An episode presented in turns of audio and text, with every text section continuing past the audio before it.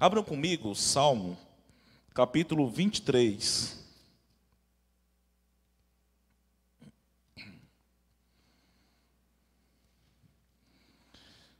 É um salmo muito conhecido, é um salmo que nós, muitos já sabem de cor, aprendemos desde a época de escolinha dominical. Aí eu estava no carro hoje tentando decorá-lo, porque eu confesso que só sei os três primeiros versículos de cor. E meu menino, papai, que vergonha. A gente sabe isso na escolinha dominical. E é verdade. Vamos lá, Salmos, capítulo 23. Diz assim: o Senhor é o meu pastor, nada me faltará. Ele me faz repousar em pastos verdejantes. Leva-me para junto das águas de descanso. Refrigera-me a alma. Guia-me pelas veredas da justiça por amor do seu nome. Ainda que eu ande pelo vale da sombra da morte, não temerei mal nenhum, porque tu estás comigo o teu bordão e o teu cajado me consolam. Preparas-me uma mesa na presença dos meus adversários. Unge-me a cabeça com óleo. O meu cálice transborda. Bondade e misericórdia certamente me seguirão todos os dias da minha vida. E habitarei na casa do Senhor para todo o sempre. Oremos. Pai, em nome de Jesus, louvamos o teu nome, te agradecemos, ó Deus, por essa noite. Ó Pai, fale com os meus irmãos, ó Deus, através de mim. Use-me, usa-me, ó Deus, como instrumento em tuas mãos, para honra e glória do teu nome. Amém. Irmãos, estamos vivendo dias difíceis, isso é inegável. Nós estamos passando por uma situação tão caótica no meio da, do mundo, da igreja, de forma geral, nós queremos que alguém venha nos socorrer.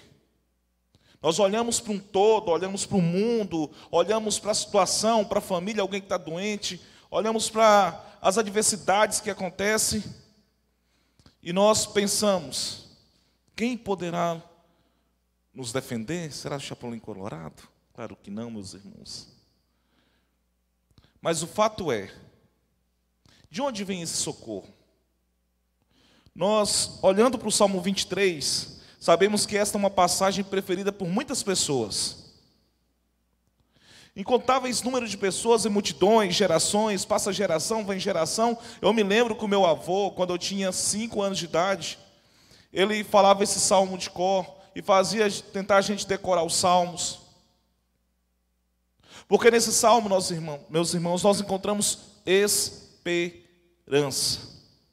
Olha o Salmo 23. Em tempos de grande medo e pânico, ele traz refrigério aos nossos corações.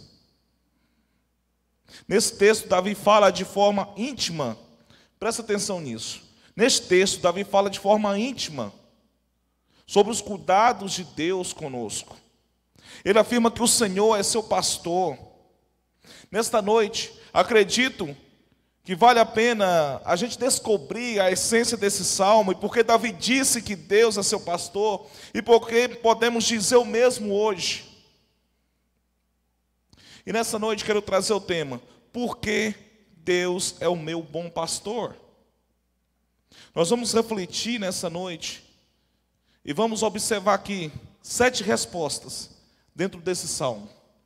Porque Deus é o nosso bom pastor. Observem comigo a primeira resposta. Está no versículo 1. Ele me conhece. Por que, que eu não estou usando nós ou somos? Porque este salmo ele é individual. Este salmo se refere a um contato pessoal e íntimo de Deus para com Davi. Se nós observarmos, Davi não usa a expressão nós, ou talvez somos, ou vamos, ele sempre vai usar no sentido singular. Então, no primeiro versículo, Deus, ele me conhece. Então, você já sabe. Porque Deus é o meu bom pastor. Primeiro, porque ele me conhece. Davi, O autor deste salmo descreve Deus como seu pastor, como seu Senhor. Aqui o nome hebraico para Senhor é Javé. Este é o nome da aliança pelo qual Deus era conhecido por seu povo, por Israel. O próprio Davi, gente, ele era pastor. E, portanto, ele entendeu o que significava ser pastor. No entanto, embora este salmo seja escrito sobre o Senhor pastor, ele não foi escrito no ponto de vista de um pastor. Observem isso. O salmo aqui, ele não, também não foi escrito no ponto de vista de um rebanho. Mas este salmo, ele foi escrito no ponto de vista de uma ovelha. Era um pastor, era um rebanho, mas porém, quando Davi escreve aqui, ele está falando como ovelha, como filho. O único rebanho, ele pode ter no mínimo aí dez animais ou até centenas deles. Um bom pastor conhece cada ovelha do rebanho, independente de qual grande seja o número. Abram comigo, e quem achar primeiro pode ler, por favor. João capítulo 10, verso 3 a 5. João capítulo 10, versos 3 a 5. Hoje eu quero fazer vocês caminhar um pouquinho comigo, nos poucos versículos que eu escolhi aqui. João capítulo 10, versos 3 a 5. Quem abriu, por favor, por gentileza. Pode ler.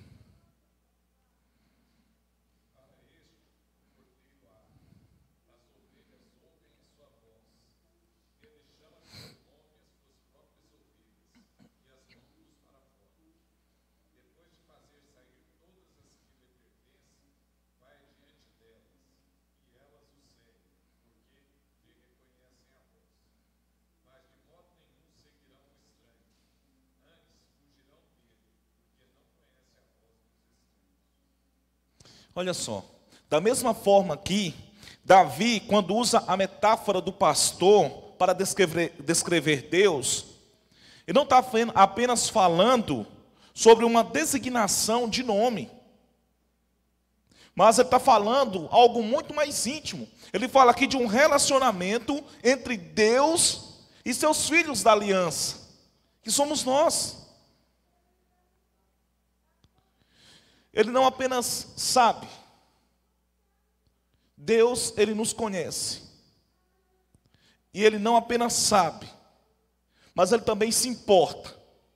A Bíblia diz que Deus, ele nos amou tanto, mas tanto, que ele foi capaz de pregar o filho dele na cruz. Para que aquele que crê, para que aquele que busque, para, que, para aquele que estava perdido, ele pudesse ter vida eterna. João 3,16. A Bíblia também diz que todo o que recebe, incluindo a mim e a você, recebe o poder de conhecer a Deus, tão pessoalmente quanto um filho conhece a seu pai. João 1,12. Irmãos, isso aqui é algo extraordinário, porque mostra, dentro do salmo, Davi revelando o conhecimento que Deus tem por nós e revela também um relacionamento íntimo que Deus tem conosco e algo que Ele deseja com a, com a gente todos os dias. Então, por que Deus é meu bom pastor? A primeira resposta, porque Ele me conhece. A segunda está no versículo, última parte do versículo 1 e a primeira parte do versículo 3. Ele é minha provisão. Porque Deus é meu bom pastor? Porque Ele me conhece. Segunda resposta, porque Ele é minha provisão. Obviamente, as ovelhas elas não podem expressar suas necessidades. No entanto, o pastor conhece naturalmente as necessidades do animal, do seu rebanho. Da mesma forma, a Bíblia também diz que não temos que orar as orações repetidas como os pagãos fazem. Porque Deus, ele já está ciente de todas as nossas necessidades, mesmo antes de nós pedirmos a ele. Mateus 6, 7 a 8. Os pastos verdes aqui, observando no versículo 2, ele me faz repousar em pastos verdejantes. Os pastos verdes é onde as ovelhas, elas não precisam se mover de um lugar para o outro em busca de comida, para poder ficarem satisfeitas. Mesmo na parte do deserto, o verde na época da primavera e do inverno, ele está lá. Mas no verão e no outono, as ovelhas elas eram conduzidas a muitos outros lugares. O seu pastor as conduziam com todo cuidado para levar suas ovelhas. E nós podemos observar aqui também que o cuidado de Deus, ele não é um cuidado sazonal, ou que não depende de estação para nos abençoar. Mas Deus o tempo todo, ele nos abençoa com constante e abundante graça, misericórdia e bondade. Os pastores não permitem que as ovelhas bebam d'água corrente. Engraçado isso aqui, quando a gente vai começando a pesquisar, por que, que os pastores não permitiam que as ovelhas bebessem água? A gente tem uma resposta. Porque as ovelhas, quando elas se curvam para beber água, elas correm um risco de cair dentro da água e se afogar. Então os pastores tiram água do poço e dão de beber para as ovelhas. É diferente do gado do cavalo. Esses poços no Oriente Médio são muito profundos e requerem mecanismo para tirar a água. Então, observe um cuidado que o pastor está tendo com suas ovelhas. Olha como Davi usa o cuidado de Deus para conosco.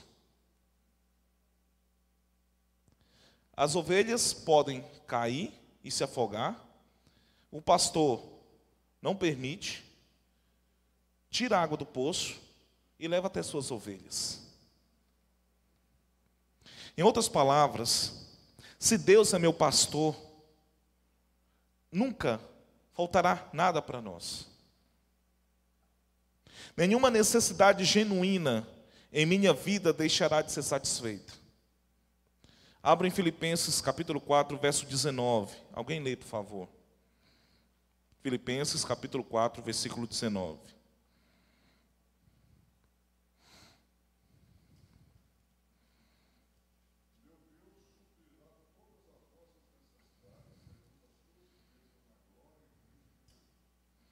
Amém. Irmãos, Davi retrata uma ovelha aqui sendo forçada a se deitar em pastos verdes, que simbolizam um lugar de fartura e abundância de comida. Se a gente comparar com o Salmo 37,3, onde nos diz alimentarmos-nos da sua fidelidade, o pastor faz suas ovelhas se deitarem. As ovelhas têm muito tempo para se alimentarem e se satisfazer. Vocês estão entendendo onde eu quero chegar, mostrando o cuidado de Deus para conosco? Porque Deus é o nosso bom pastor. Primeiro, porque Ele nos conhece. Segundo, porque Ele nos dá a sua provisão.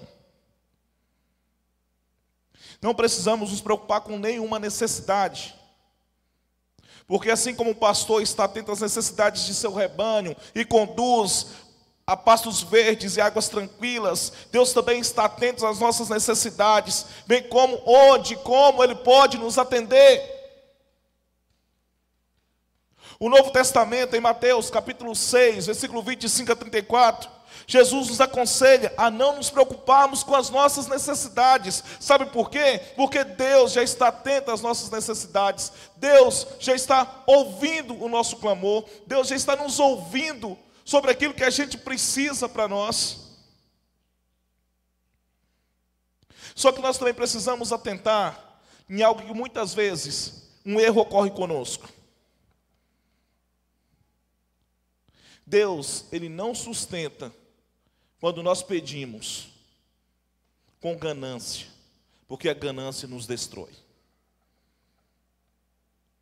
Muitas vezes, vamos para os pés do Senhor pedir com ganância. E Deus, em Tiago 4, versículo 4, 1 a 3, diz que Ele atenderá apenas às nossas necessidades genuínas. Porque Deus é meu bom pastor, Rafael. Primeiro, porque Ele me conhece. Segundo, porque Ele é a minha provisão. A terceira resposta, Ele me restaura. Versículo 3. Existem muitas características que distinguem as ovelhas de outros animais. Porque as ovelhas, é até interessante a gente pensar nisso, elas são criaturas estúpidas e inocentes. Elas são incapazes de se defender. Para pensarmos sobre isso, ao contrário de cães ou outros animais domésticos, como, como os cães, os gatos, as ovelhas, quando elas caem, elas ficam com a perninha para cima ali. Elas não conseguem se levantar. Seria como eu também, se eu cair de costas, eu custo levantar. É mais ou menos assim a ovelha. Ela não consegue se levantar. Ela não consegue ficar de pé. Sabe como que ela consegue ficar de pé? Quando o pastor vem e a levanta. O destino de uma ovelha caída de costas, ela é determinada por muitos fatores. As mais comuns são as causas naturais, como desidratação, fome, os abutres, as hienas, os cães selvagens que querem atacá-las. Portanto, um pastor cuidadoso, frequentemente, examina seu rebanho em busca de animais caídos e corre ao seu auxílio para encontrá-los em algum lugar. Caso o bando seja muito grande, o que, é que o pastor faz? Deixa aos cuidados de um outro guia e ele vai atrás da ovelha perdida. O que quero dizer? Que Deus promete restauração para a nossa mente, Deus promete restauração para as nossas vontades e emoções. Essas são as três faculdades da alma: mente, vontade e emoções. Portanto, como nosso pastor, Deus traz restauração para as áreas das nossas vidas. Esta promessa, a gente também não precisa abrir, mas depois, se você quiser verificar, está em Joel, capítulo 2, versículo 25 a 26. Que ele nos restaura. Isso é uma promessa de Deus. É desnecessário a gente dizer aqui que, assim como as ovelhas, nós também somos burros e incapazes de nos defender das armadilhas de Satanás especialmente por causa da natureza caída que domina nosso comportamento. Salmo 51, 5, não precisa abrir. A nossa natureza faz com que nós caiamos em pecado e mais tarde desejamos nunca ter feito isso. Nesses momentos é importante que nos arrependemos e a gente permita que Deus, com o nosso Senhor, Ele venha nos restaurar. O pecado ele destrói o ser humano. João Calvino, primeiro ponto da tulipe, que é a depravação total. Nós somos tão miseráveis em pecado, nós estamos tão sujos, imundos, caídos, que nós não temos condição nenhuma de nos levantarmos de onde nós estamos, a não ser pelo bom pastor que venha e nos resgata, nos tira da maldição do pecado e nos leva de encontro a Ele.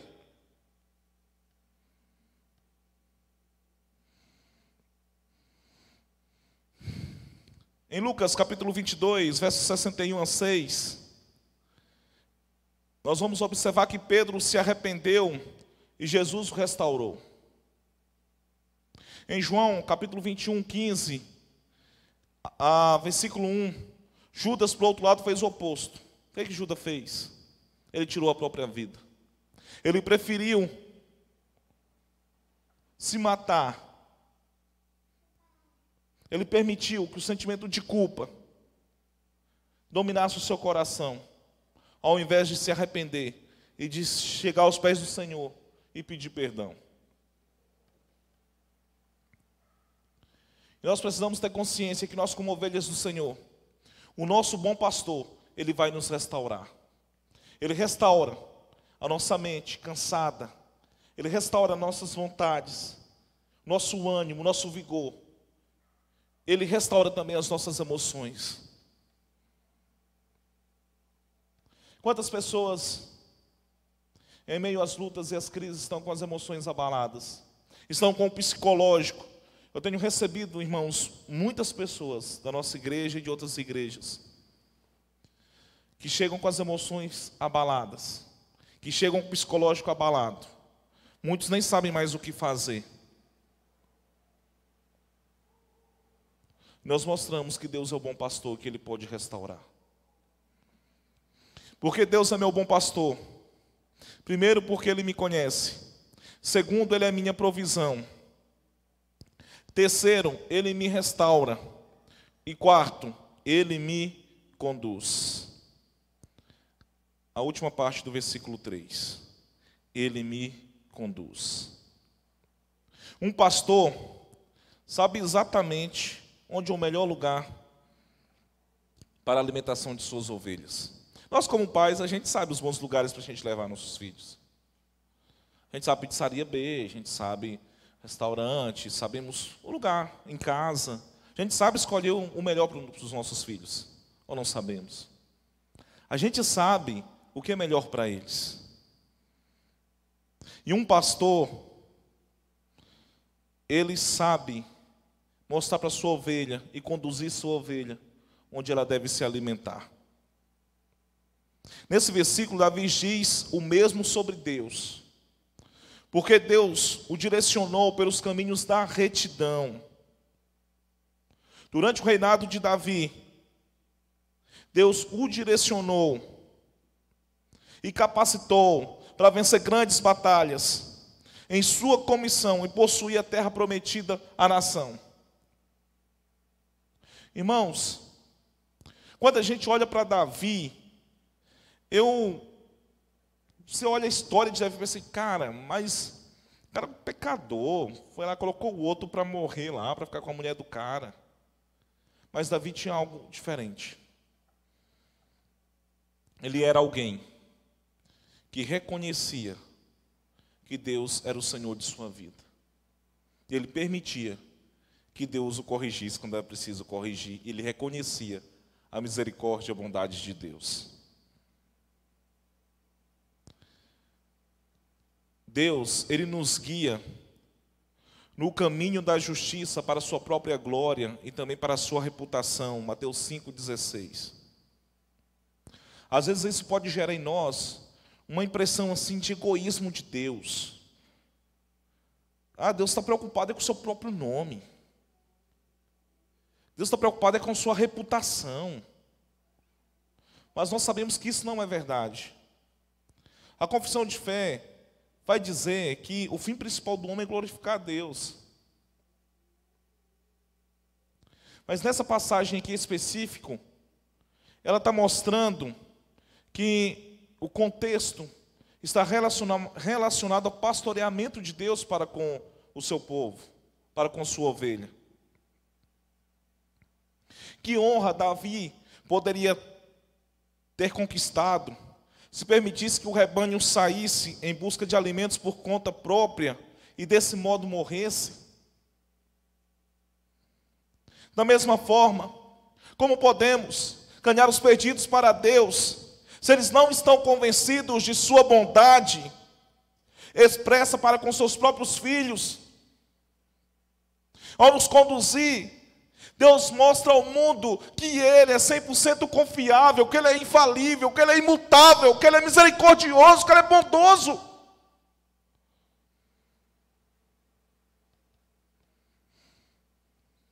Então, quando Deus guia, Ele está mostrando que para Davi, Davi, o caminho da justiça é para a minha glória, é para a minha reputação, para mostrar para esse povo que eu sou infalível, para mostrar para esse povo que eu sou misericordioso, para mostrar para esse povo que eu sou bondoso. A maioria dos problemas, se não todos que nós enfrentamos na vida, são resultados de não acatarmos a orientação de Deus. Irmãos, já fiz muita burrada na minha vida. Uma hora, se eu fosse parar para contar as burradas que eu já dei, porque eu não busquei a orientação de Deus.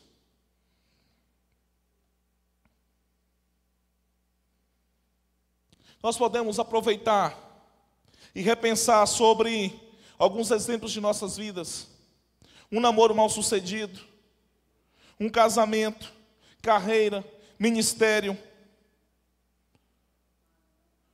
Às vezes, um grupo que foi nos confiado a liderar, porque nós não buscamos orientação de Deus.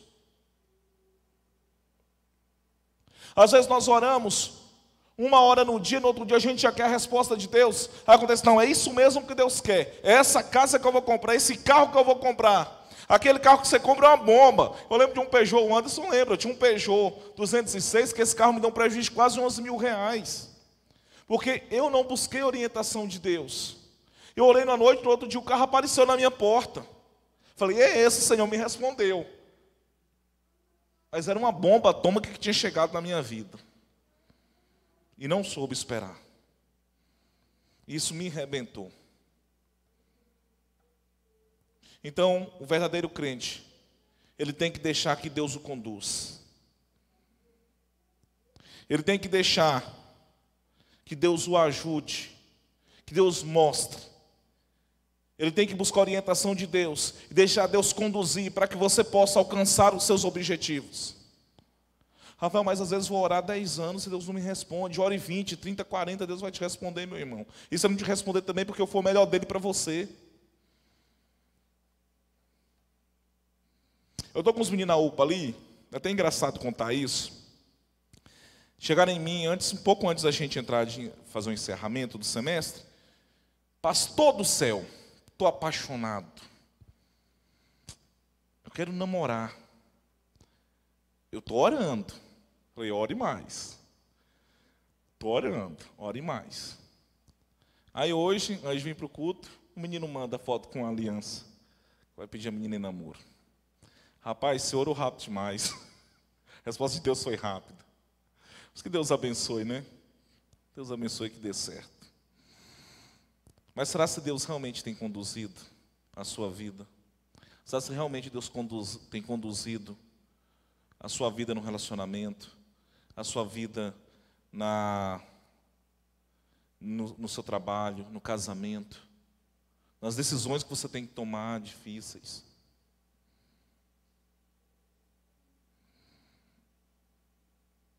Deus ele vai te ajudar a alcançar os objetivos desde que sejam puros e dentro da sua vontade. Porque Deus é meu bom pastor. Primeiro, ele, não, ele me conhece. Segundo, Ele é minha provisão. Terceiro, Ele me restaura. Quarto, Ele me conduz. E quinto, Ele me protege. Capítulo 4.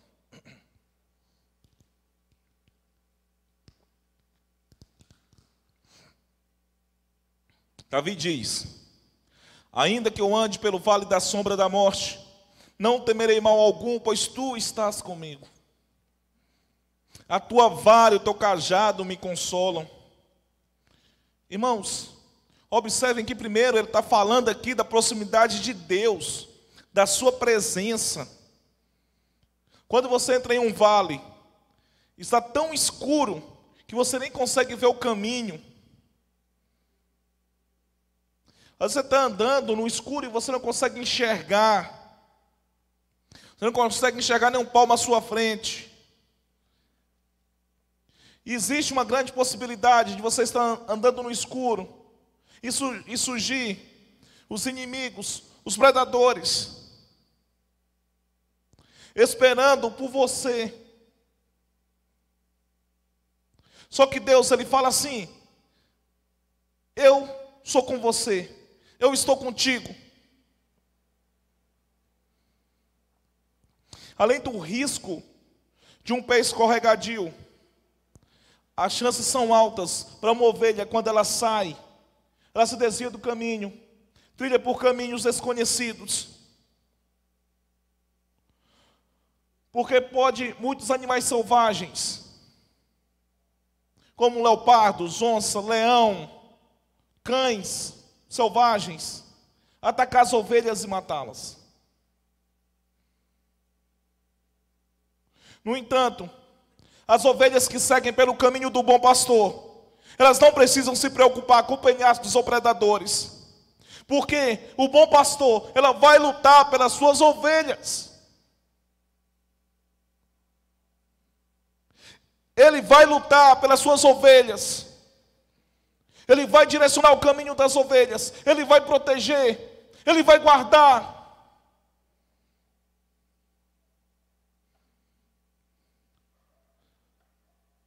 Deus, Ele não deixa que os seus filhos caiam no penhasco. Ele não deixa que os seus filhos sejam devorados pelas artimanhas de Satanás. Porque Deus é conosco. Eu serei contigo.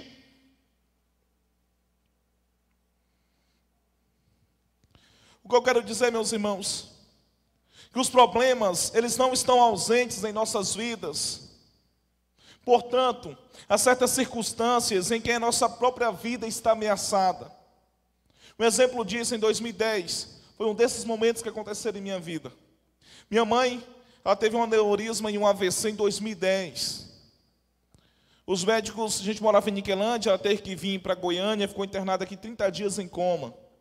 Um certo dia a gente recebe uma ligação, o médico manda chamar todos os familiares, os irmãos se reúnem, ali no hospital, no Hugo, e o médico diz: se vocês tiverem fé, comecem a orar, porque a mãe de vocês não tem nem 8% de chance de viver. A partir daquele momento, nós começamos uma campanha de oração.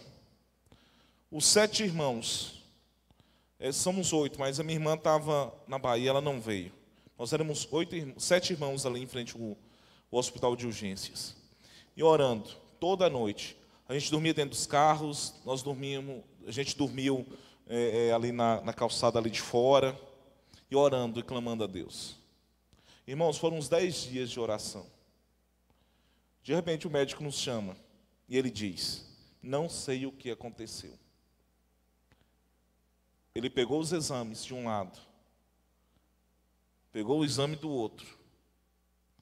Aqui está o aneurisma e o AVC, e sua mãe poderia ter um monte de sequelas. Ela acordou do coma. A gente vai levar para a enfermaria. Ela está ótima, não tem nada.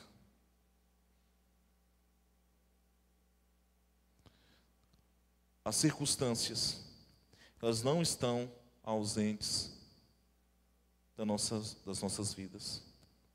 Os perigos e a morte pode nos rodear em todo o tempo. Mas, quando minha mãe acordou do coma e ela foi para a enfermaria, nós entendemos que o bom pastor estava com ela. Que o bom pastor a protegeu. Como também ele tem protegido muitos irmãos, muitas pessoas diante dessa crise, dessa doença que nós estamos enfrentando. Porque Deus é o meu bom pastor? Primeiro, porque Ele me conhece. Segundo, porque Ele é minha provisão. Terceiro, Ele me restaura. Quarto, Ele me conduz. Quinto, Ele me protege. Sexto, Ele me conforta. Versículo 4, parte B. A vara e o bastão aqui refere-se a um único instrumento. E tem quatro aplicações principais para o pastor. Além de ser um símbolo de sua, sua autoridade sobre a ovelha, primeiro, de lutar contra os animais, que eu já falei, que são os leões, leopardos, ursos, hienas, lobos, que normalmente procuram presas fáceis como as ovelhas. Então, essa vara serve para ajudar o pastor a lutar contra esses animais. Em segundo lugar, a parte caída do cajado era usada para pegar delicadamente as ovelhas. Muitas vezes as ovelhas tentam fugir. Então ele vai e puxa as ovelhas, ou pelo pescoço, ou pelas pernas, para que a ovelha possa voltar ao rebanho. Terceiro, esse cajado ele foi usado para examinar as ovelhas. O pastor, ele usa essa vara para puxar a lã da ovelha de sua pele para verificar se há erupções, se há feridas ou algum defeito nas ovelhas. Quarto, ele serve também para contar as ovelhas. Na, terminologia do Antigo Testamento, Isso era referido como passagem debaixo da vara. Aqui o pastor segura sua vara sobre as ovelhas e conta todas as ovelhas que estão entrando pelo portão. O que, o que vai acontecer se ele descobrir que uma ovelha está faltando? Ele vai colocar o rebanho na mão de um guia fiel, de um servo fiel, e vai em busca do outro perdido. Davi estava extremamente confiante, não apenas em relação às suas circunstâncias presentes, mas também na graça no futuro, que o levaria de volta para casa. Ele acreditava que os tempos do vale foram designados para o seu bem. Ele aprendeu coisas sobre Deus que não poderiam ser aprendidas de outra maneira mais profunda. Ele permaneceu perto, confiou na proteção e orientação de Deus o tempo todo. Tudo o que Davi poderia dizer, meus irmãos, o Senhor é o meu pastor. Ele andou pelo vale da sombra da morte, ele passou por perigos. E quando ele usa essa expressão da vara, ele está mostrando para nós sobre um cuidado que Deus tem. Que muitas vezes a gente vai passar por todas as circunstâncias, todas as adversidades, todos os problemas, todas as lutas. Só que Deus, Ele nos protege. Deus nos conforta. Por mais que seja batendo. Mas Ele está mostrando para nós. Meu filho, não é por aí, é por aqui. Ele nos traz de volta, ele nos molda. A vara e o cajado em todas as quatro aplicações trouxeram conforto para as ovelhas. Porque ele usava a vara para ter as ovelhas, as ovelhas por perto. Em nossa caminhada com Deus, esta vara nada mais é do que a sua palavra. Deus nos mostra dentro da Sua palavra como nós devemos conduzir as nossas vidas, como nós devemos usar autoridade para correção e disciplina. No início eu mencionei que o cajado do pastor é um símbolo da autoridade de suas ovelhas. Da mesma forma também, a palavra de Deus é um símbolo de sua autoridade sobre nossas vidas. O que traz conforto quando nos submetemos voluntariamente a ela. À, luz da aplicação quadrupla da vara do pastor, como eu disse, em primeiro lugar, a sua palavra nos ajuda a resistir às tentações. Abra comigo, Salmo 119, versículo 11. Leia, por favor.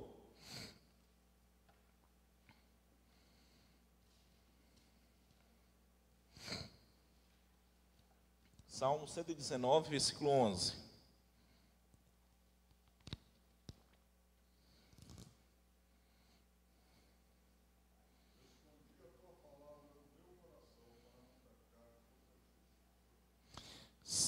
O versículo 105 do Salmo 119. E alguém abre em Hebreus 4, versículo 12, e outro abre em Atos 2, versículo 37 a 40. Pode ler o Salmo 119, versículo 105, Barreto, por favor.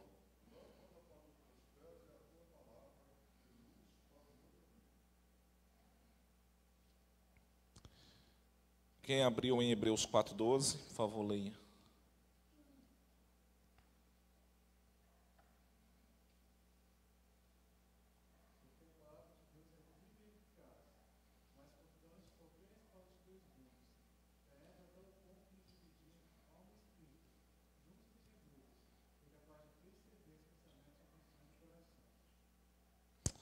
Atos capítulo 2, 37 a 40.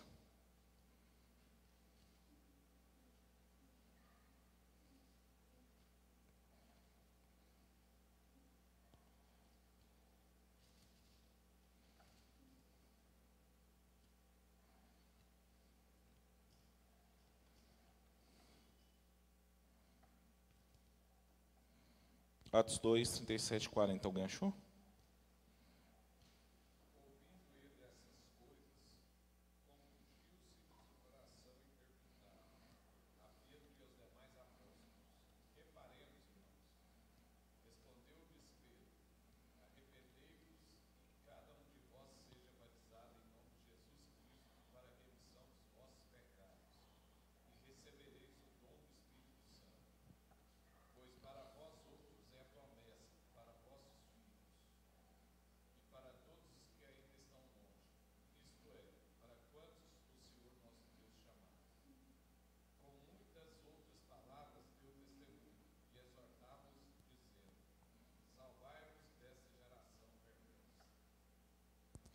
Irmãos, então nós vimos aqui quatro aplicações sobre a vara do pastor. Que em seu lugar nós temos a Bíblia. Primeiro, a sua palavra nos ajuda a resistir às tentações. Salmo 119, versículo 11. Em segundo lugar, ela nos impede de tomar decisões erradas. Salmo 119, versículo 105. Em terceiro lugar, ela ele examina os nossos corações. Hebreus 4:12. Em quarto e último lugar, convence os pecadores e os leva até a cruz de Cristo. Atos 2:37 a 40. Então, a vara do Senhor ela traz aplicações profundas para as nossas vidas. Porque Deus é o meu bom pastor, Ele me conhece, Ele é minha provisão, Ele me restaura, Ele me conduz, Ele me protege, Ele me conforta. Sétimo e último lugar, Ele me concede Sua bondade e Sua fidelidade. Versículo 5 ao versículo 6. Estes versículos, eles descrevem a fidelidade do Senhor para com seus filhos. Mesmo em tempos de grandes tempestades, na vida de Davi, nunca faltou gente que o invejou, que desejou tanta sua queda e morte. Exemplo, o rei Saul, seu próprio filho, pessoas que pertenciam ao seu círculo íntimo, seus amigos, muitos queriam sua queda e sua morte. Observem no versículo 5 bem no início. Prepara-me uma mesa. Davi ele coloca aqui: prepara-me uma mesa. Normalmente a gente poderia pensar assim, que Davi ele iria prestar um serviço para Deus. Mas não, aqui é o oposto. Deus está atendendo as necessidades de Davi. Observem o cenário aqui: um salão, um grande banquete, e Deus está preparando uma mesa farta, cheia de comida, para servir Davi, uma refeição digna de um rei. A palavra aqui, preparar, significa organizar, colocar em ordem, colocar no lugar, ordenar. Aqui a gente pode entender que Deus está diante de Davi e colocando tudo em seu devido lugar. Os pratos estão, estão, estão, estão na mesa. A bebida já está sendo servida. A refeição é preparada para ser servida.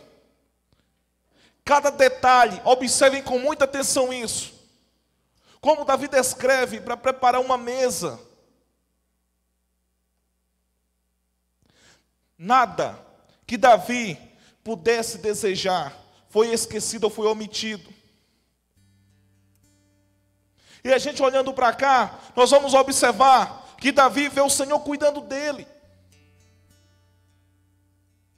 Deus o está alimentando com a carne de Sua palavra. Ele está derramando sobre a alma de Davi o seu cuidado, a sua verdade.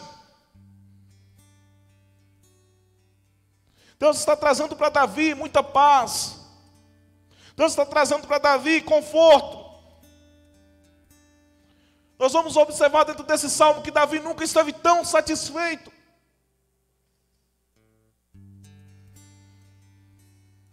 Irmãos, aí a gente começa a pensar, cara, eu queria ser como Davi. Só que o mesmo serviço está disponível para nós também.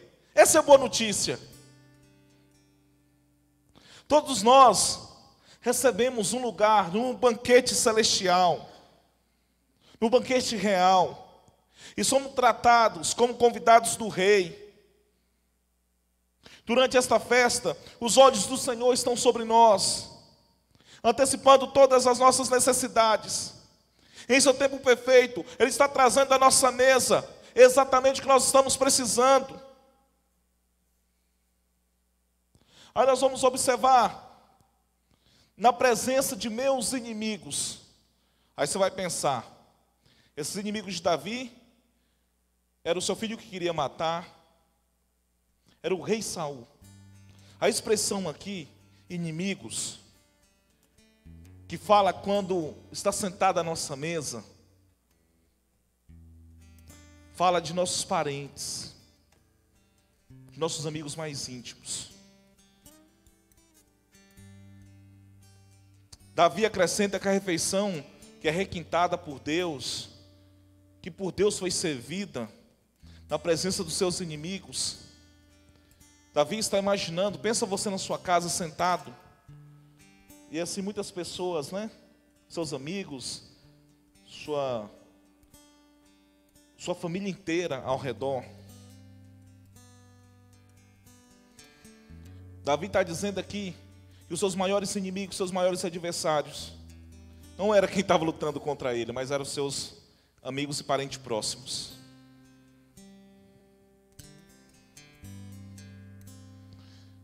Em outro lugar, Davi fala de seus amigos mais próximos sentado perto dele durante uma refeição, que é o Salmo 41, versículo 9.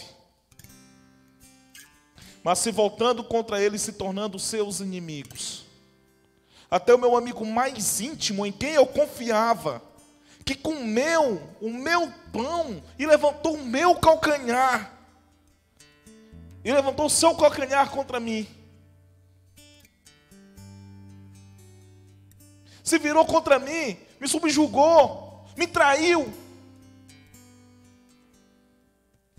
Todos esses que eram meus amigos, agora viraram os meus inimigos. Davi reconhece que o Senhor ordena um jantar e põe a mesa. Ele é o responsável pelos outros convidados. E ele define a disposição dos assentos. Esses traidores que traíram Davi, muitas vezes estavam dentro do seu gabinete real. E Davi fala para nós: cuidado. Pelo amor de Deus, gente. Não estou falando que sua família vai te trair, não. Não é isso. Mas nós devemos tomar cuidado com quem senta na nossa mesa. Precisamos tomar cuidado com quem está do nosso lado.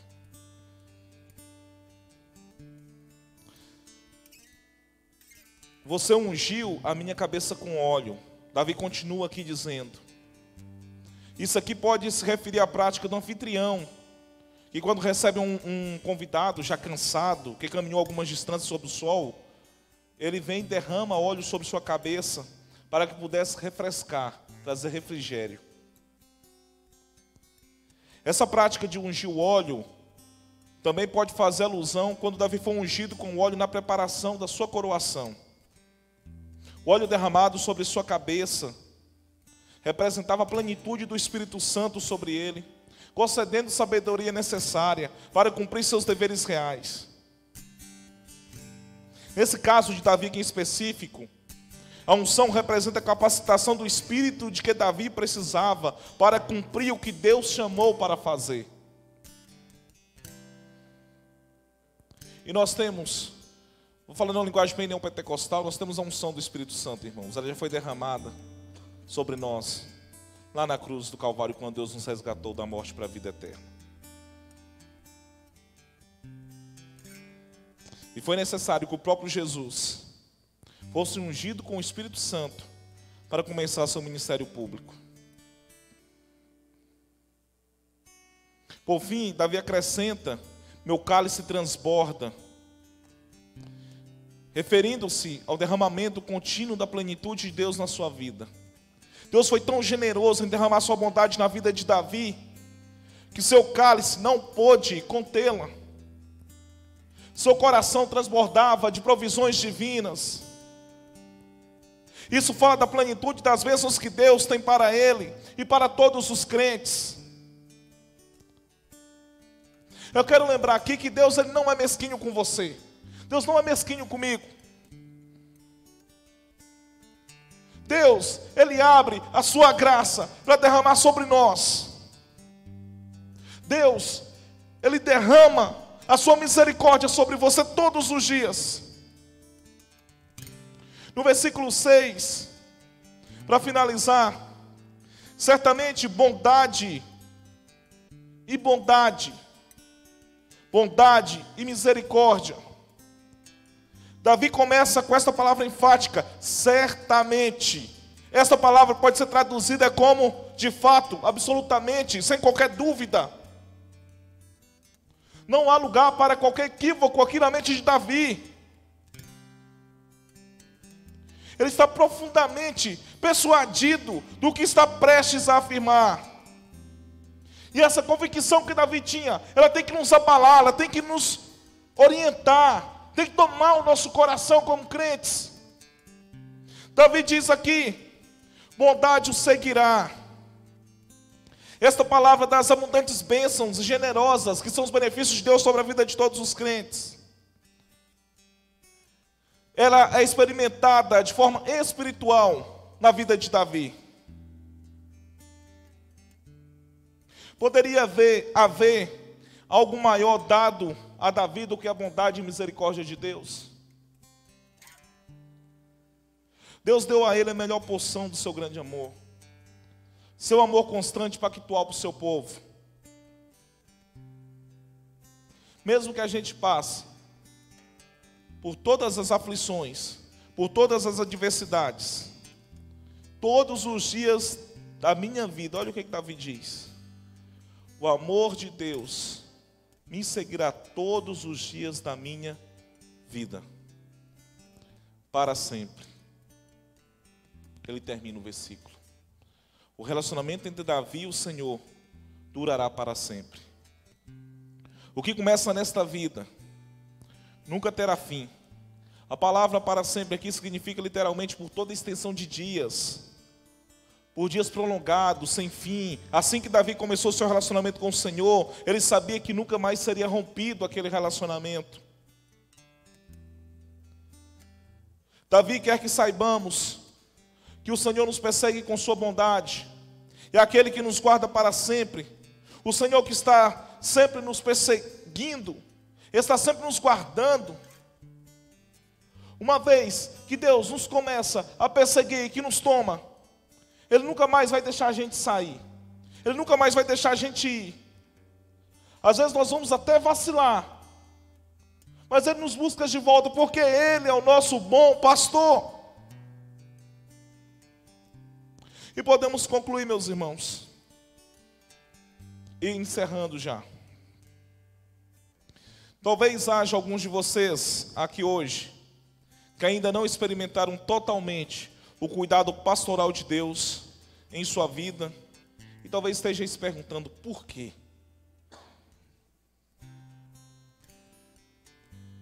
Eu disse logo no início aqui que a metáfora do pastor ela se refere a um relacionamento de Deus com seus filhos da aliança.